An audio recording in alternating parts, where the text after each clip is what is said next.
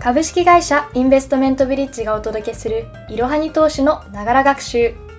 こんにちは。最近筋トレを頑張っているインターン生の星野です。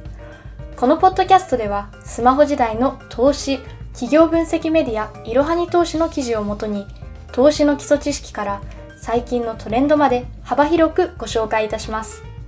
通勤時間などの隙間時間でながら学習をして様々な知識をつけていきましょう。本日ご紹介する記事は8月25日に公開した楽天ポイント投資とはメリット、デメリットや評判をご紹介です。まず最初にこの記事の結論を3点ご紹介いたします。1、ポイント投資では気軽に投資を始めることができる。2、楽天ポイント投資が投資初心者にはおすすめ。3、ポイント投資は資産運用の入り口となる。それでは記事本文に入っていきましょう。ポイント投資とは共通ポイントを利用して実際の株式や投資信託などに投資ができる制度です。溜まったポイントで投資をするため自己資金を抑えて始めることができる投資方法です。共通ポイントには楽天ポイントや T ポイントなどがあります。これらの共通ポイントを使って投資を行い、利益が出れば現金で引き出すことも可能です。ポイントで投資できるので、これまで現金が減るのが怖くて投資できなかった方や、やろうと思っても行動に移せなかった方に対して心理的なハードルを下げてくれるものになっています。そして、ポイント運用という制度もあります。ポイント運用との違いを見ていきましょう。ポイント運用では保有しているポイントそのままで運用するため、現金として受け取ることはできません。ポイント運用では実際の株式や投資信託の値動きに合わせてポイントが増減するため、投資の疑似体験ができます。また、証券口座を開設することなく、ポイント運用会社が用意したコースを選択するだけで始めることができます。では、ポイント投資の概要を見ていったところで、人気ポイント投資の3選をご紹介していきたいと思います。一つ目に紹介するのは LINE ポイント投資です。スマホを使っている方であれば、大半の方が利用している LINE のポイントで投資をすることができます。LINE ポイント投資は他と比較して投資対象が多く、株式、投資信託、国内外の ETF に投資できます。LINE 証券での口座開設が必要ですが、LINE アプリだけで完結できるので手間はあまりかかりません。株式投資信託は1株1口単位で購入でき、手数料が安いのも魅力的です。100円から積み立て投資もできるので、少額から長期投資をしたい方におすすめです。続いて紹介するのは T ポイント投資です。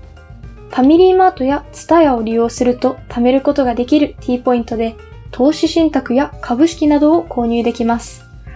T ポイントを使って投資できる証券会社としては SBI 証券があります。SBI 証券では投資信託の買い付けに T ポイントが利用可能です。最後にご紹介するのは楽天ポイント投資です。楽天ポイント投資は楽天グループのサービスの一つで、楽天ポイントを使って株式や投資信託を購入できます。楽天証券が取り扱っている国内株式と投資信託に1ポイントから1円単位で投資できるのが魅力です。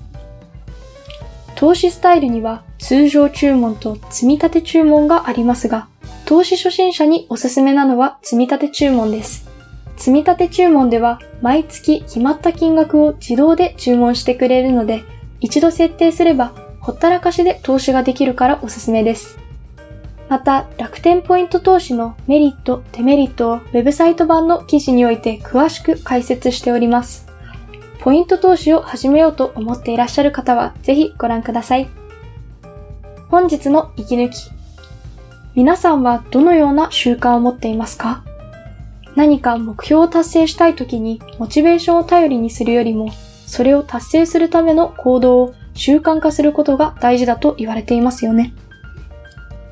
最近私はピアノを毎日練習する習慣が身につきました。小学校のうちにピアノを習う方が多いと思うんですけれども、私の場合ダンスが習い事の中心となっていたので、ピアノを一切習ったことがありませんでした。二十歳になった後もキラキラ星も両手で弾けなかったのがとても悲しく感じ、ピアノを弾ける方がすごいかっこよく素敵に思えていました。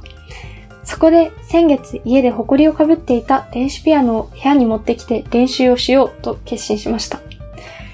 それからほとんど毎日練習をしているのですが、継続できている理由として、アトミック・ハビットというジェームズ・クリアー氏の世界的にヒットしている書籍で紹介されていたハビットスタッキングという手法を行っていたことが考えられます。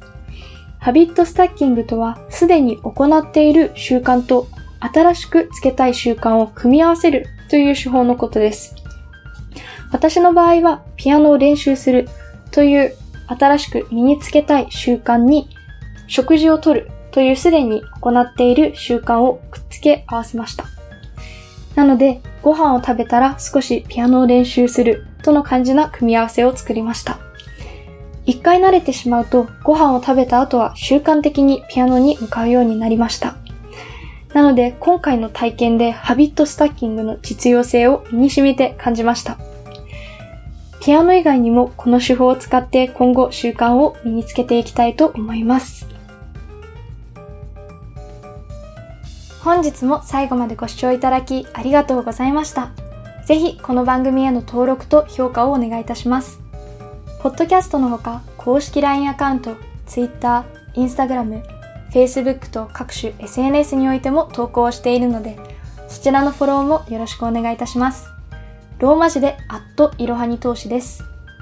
また、株式会社インベストメントブリッジは、個人投資家向けの IR 企業情報サイト、ブリッジサロンも運営しています。こちらも説明欄記載の URL よりぜひご覧ください。